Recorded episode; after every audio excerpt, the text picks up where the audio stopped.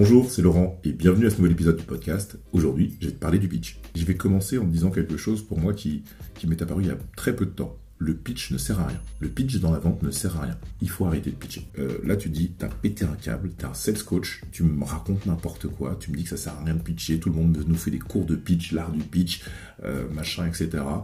Ouais, et ben moi je pense qu'il faut arrêter de pitcher. Et je vais te le prouver. Pose-toi la question. 1. Pourquoi tu pitches? Pourquoi tu pitches? Ça te sert à quoi? En fait, bien souvent, tu pitches pour convaincre. Je crois que c'est ça. Hein. bien souvent, c'est pas, pas réellement ça. Moi, j'ai remarqué que la plupart des sales, quand ils pitchent, ils parlent de leur solution et ils régurgitent ce qu'ils ont compris de leur solution parce qu'ils sont fiers de l'avoir compris. Et donc, en fait, ils se font plaisir en récitant leur pitch. Et puis d'autres, c'est quelque chose qui est encore plus intéressant, c'est totalement manipulateur, c'est-à-dire que ils vont faire de la rhétorique de leur pitch et enfermer l'interlocuteur dans une rhétorique qui fait que l'interlocuteur n'a pas de place, ne peut pas participer et subit. Et comme il subit, il est en position donc de soumission, et quelque part, ça pourrait laisser à penser que le fait de soumettre l'interlocuteur fait qu'on va gagner la partie, qu'on va vendre. Je suis absolument contre les deux, bien sûr. Un pitch, ça doit être beaucoup plus intéressant que ça pour moi. S'il doit y avoir pitch, parce que je le répète, pour moi, le pitch ne sert à rien. Bah alors, on fait quoi à la place de pitcher? Qu'est-ce qu'on devrait faire à la place de pitcher? Moi, ma réponse est très très courte. 1.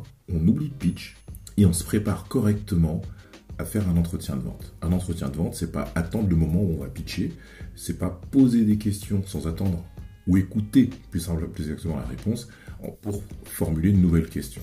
Non, c'est pas ça du tout, et vous le savez. Donc, je ne m'attarde pas là-dessus et je vais revenir sur mon histoire de pitch. Le pitch ne doit pas intervenir pour une bonne raison. Dès que vous commencez à pitcher et à parler de la solution, la réaction naturelle de quelqu'un, c'est que vous il a l'impression qu'on lui vend quelque chose. Et dès qu'on lui vend quelque chose, il recule, il met le bouclier et euh, vous n'avez plus son attention. Donc vous ne pouvez pas avancer, avancer sur votre vente à valeur ajoutée. La chose la plus simple à faire, c'est un de le questionner, bien sûr, avec de bonnes questions. Et ça, on y reviendra dans un autre épisode. Mais c'est surtout de l'écouter de manière active. Oui, bien sûr. Mais surtout, qu'est-ce qui vraiment déclenche selon vous Qu'est-ce qui déclenche la bonne solution plutôt que de pitcher? Bah, C'est de raconter une histoire la puissance du storytelling. On va projeter, on va donner de l'impact avec une histoire.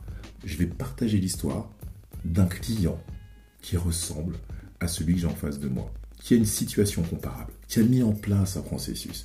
Et je vais raconter une belle histoire. Cette belle histoire, c'est ce qui va vraisemblablement beaucoup plus retenir que n'importe laquelle de mes solutions, n'importe laquelle de, lequel de mes bénéfices que je peux présenter. Parce que ce qu'il va mémoriser, c'est que quelqu'un qui lui ressemble a mis en place une solution pour régler un problème. Vous allez dire, mais ouais, mais l'histoire, c'est pas un pitch. Justement, on ne pitch plus. On ne pitch plus. On raconte une histoire dont un client est le héros. Ce héros, il ressemble à la personne en face de moi.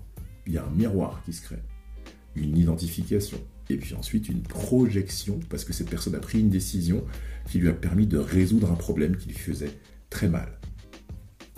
C'est là où ça devient intéressant l'histoire, parce que c'est ça qu'il va mémoriser, c'est ça qu'il va pouvoir raconter en interne pour trouver des alliés, pour acheter votre solution. C'est pas vos bénéfices, c'est pas vos avantages, c'est le fait que quelqu'un qui lui ressemble et qui, qui dans une boîte qui ressemble à celle-là a trouvé une solution et que cette solution, elle est mémorisable, on peut l'implémenter facilement, et c'est ça qui va donner de la force à votre vent. Plus vous pitchez, plus vous le mettez en position bouclier. Donc il faut éviter ça. Je suis pas sûr de t'avoir convaincu. Alors pour t'aider à comprendre ce que je viens de te dire, la puissance de l'histoire, le fait qu'il faut arrêter de pitcher, je veux juste te donner une structure d'histoire. Une histoire qui est bien structurée, c'est avant tout quelque chose de simple. Ça veut dire que c'est simple à comprendre, que c'est facilement accessible ça veut dire que c'est inattendu. C'est quelque chose qui va casser un modèle ou euh, donner un point de vue qui n'est pas du tout attendu. Un peu comme là quand je te dis que le pitch, pour moi, ça ne sert à rien. C'est quelque chose auquel tu ne t'attends pas quand je te parle de vente. Et puis c'est quelque chose qui doit être concret. Concret, ça veut dire que je dois pouvoir facilement me figurer ce que tu me dis. Donc, il faut que ce soit concret. Pour rendre les choses concrètes, rien de plus facile. On peut mettre un chiffre, on peut mettre une image.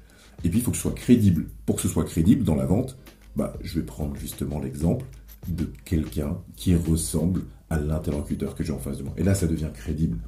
Et puis il faut aussi amener de l'émotion. Qu'est-ce qui rend de l'émotion dans la vente? La douleur. La douleur, elle est émotionnelle. Elle est rationnelle, bien sûr, mais elle est émotionnelle. J'insiste sur la peine, la douleur. On doit aller chercher la douleur dans l'histoire. Et cette douleur, elle va nous faire ressortir deux choses. La raison de cette douleur et l'émotion que provoque cette douleur. Pourquoi c'est important? C'est important parce que finalement, ce qu'on vend, c'est l'émotion. Ce avec quoi on vend, ce sur quoi on s'appuie pour vendre, c'est l'émotion. Les gens réagissent à ça et ils vont ensuite rationaliser. Donc c'est pour ça qu'il nous faut les deux choses.